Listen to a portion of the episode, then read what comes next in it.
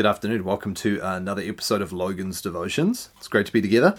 Wonderful to open up God's Word for another day and see what He has to say. We're turning through to Luke chapter 7, but before I read our passage, let's pray.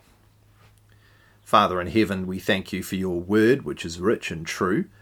We ask that you would encourage our hearts as we turn to it and you would enable us to behold wondrous things. In Jesus' name we pray. Amen. We're turning through to Luke chapter 7. We're going to be looking at a long text today. We're looking at verse 18 of chapter 7 all the way through to verse 35. We're going to do it a little bit differently than normal rather than me reading all of the text up front.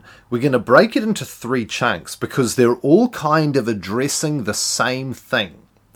And I'll read each section as we come to each one of those points. Back in chapter 6, when Jesus was teaching on the Sermon on the Mount, one of the things we talked about was the fact that we judge a tree based off its fruit. And Jesus was exhorting the people before him, the disciples, and also any of the crowd that would have been listening on. He exhorted them to faithfully not just say that they love Jesus or say that they follow Jesus, not just to say, Lord, Lord, but to produce fruit in keeping with that claim.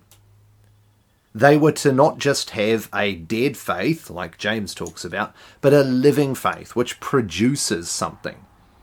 And in this section here, you might wonder to yourself what it's all about, but it's really just a narrative explanation of that reality. So let's pick up at verse 18 and read to verse 23. The disciples of John reported all these things to him.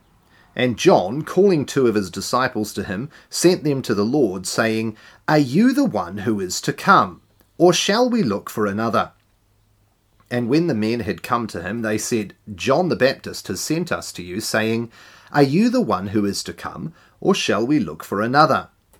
In that hour he healed many people of diseases, and plagues, and evil spirits, and on many who were blind he bestowed sight. And he answered them, Go and tell John what you have seen and heard. The blind receive their sight, the lame walk, lepers are cleansed, and the deaf hear.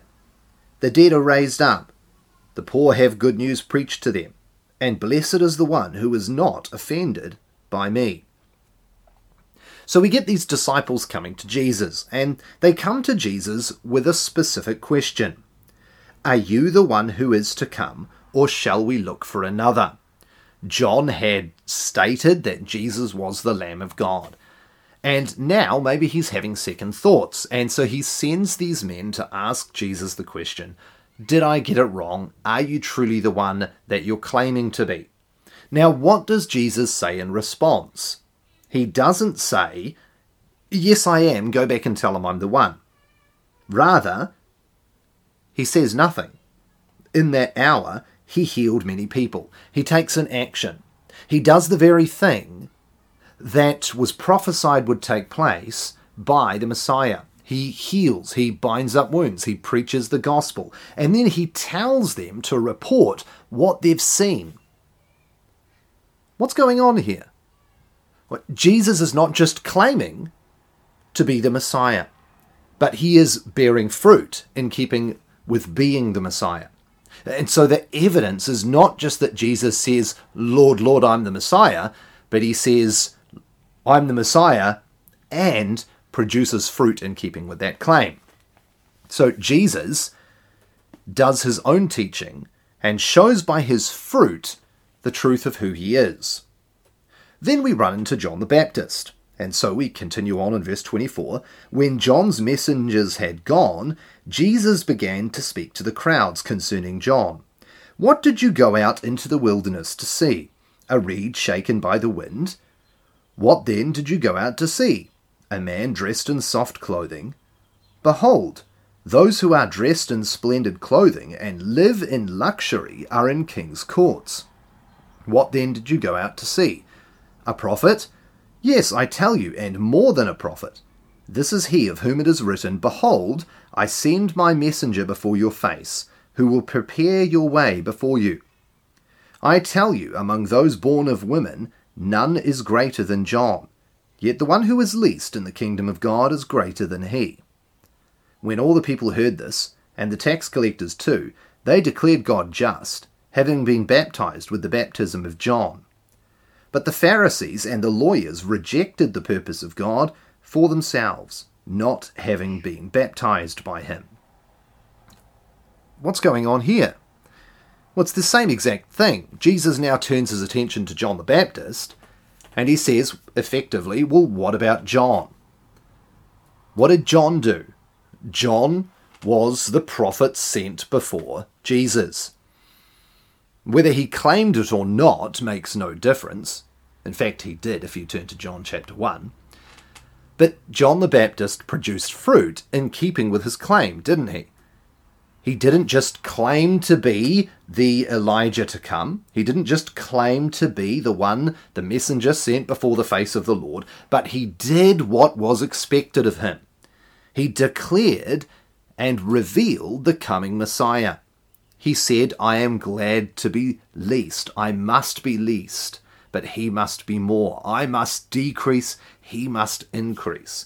He didn't just say, Lord, Lord but he did that which was expected of him.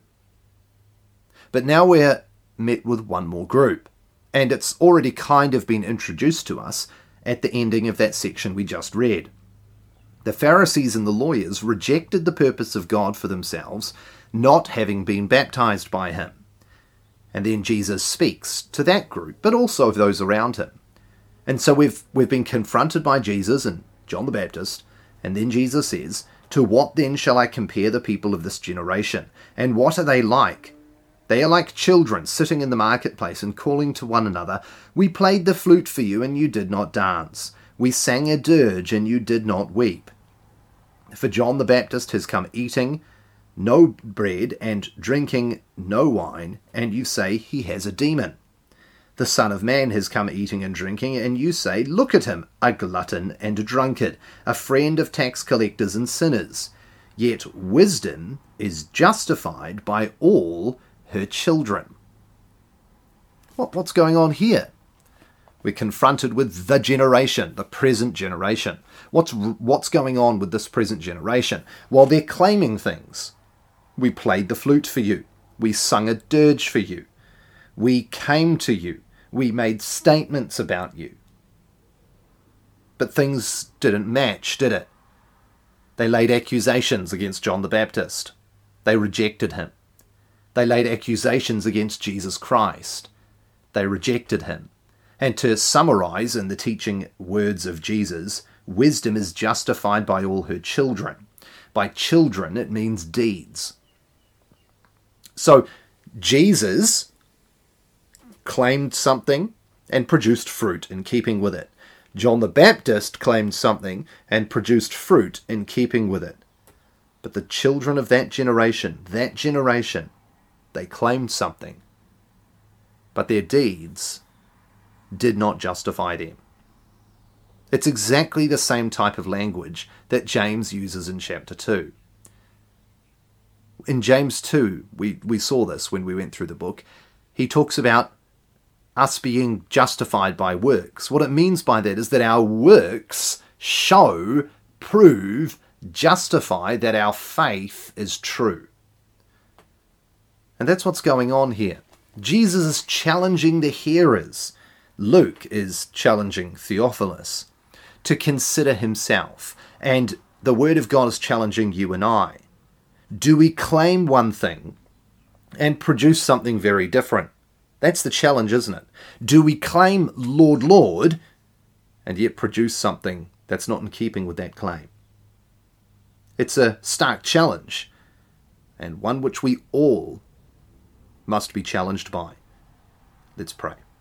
Father in heaven, thank you for your word. Thank you for this challenge. Lord, we do long to know you and love you, so help us to produce fruit that we might be children of wisdom, children of God. In Jesus' name we pray. Amen.